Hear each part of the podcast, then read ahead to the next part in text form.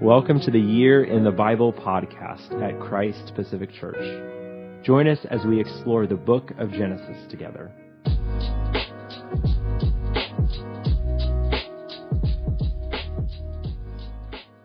Genesis contains one of the passages that is key for understanding the biblical story of redemption. Without this one passage, the whole story of the Bible doesn't make sense. What is this passage? It's Genesis 12, verses 1 through 3. Now the Lord said to Abram, Go from your country and your kindred and your father's house to the land that I will show you. And I will make you, make of you a great nation.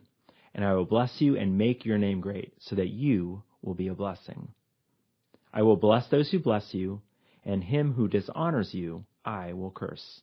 And in you all families of the earth shall be blessed.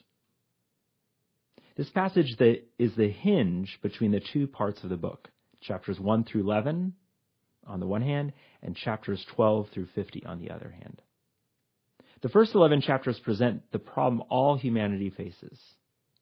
The remainder of the book lays out the beginning of God's solution to that problem.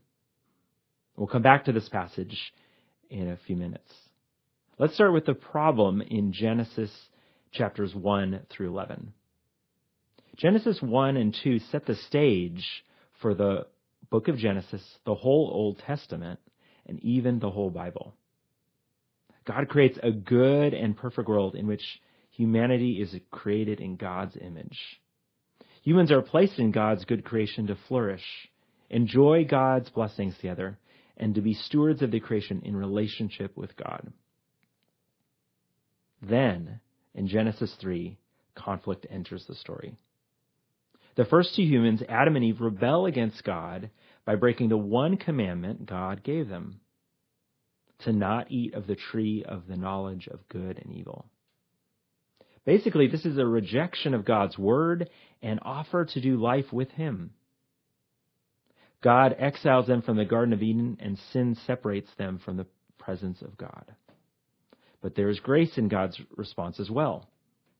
God promises a future Redeemer and provides clothing for Adam and Eve. As we read on in the book of Genesis in chapters 4 through 11, we see humanity go on a downward spiral. We can also read about God continuing to respond with both judgment and grace. So the problem is that humanity is fundamentally broken. Each generation rebels against God and does not respond to God's offer of grace. Genesis 1 through 11 provides a clear and powerful picture of the need for redemption. That humanity has fallen from its special place in God's creation. Reading Genesis 1 through 11 helps us to make sense of our world. We see God's goodness, but also the brokenness in the world, and we begin to understand why this might be the case. And this is where Genesis 12 1 through 3 comes into place. God's work of redemption begins with his promise, promises to Abram, known later as Abraham, and after that to his descendants in Genesis chapters 12 through 50. God's plan is to form a people for himself, beginning with Abraham. This people will recover what was lost in the Garden of Eden. God will once again be present with a people in a place of blessing. God promises that he will make Abram into a great nation, that they will have a land, that they will be blessed, and that they will be the instrument, the means of God's blessing for the world. In the second part of Genesis, these promises get passed on to each new generation, and then there's threats to these promises. And the question is, will God's people trust in these promises? Now notice in Genesis 12:3 that God's purpose is to bless Abraham and to make him into a great nation for the purpose of blessing the world.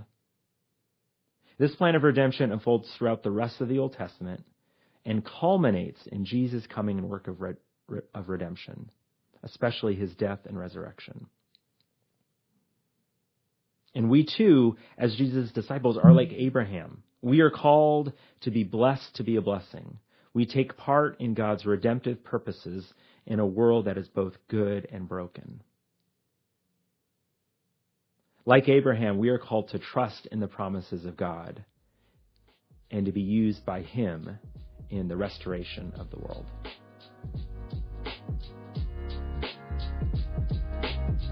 Thank you for joining us this week. Join us next week when Josh talks about the book of Psalms.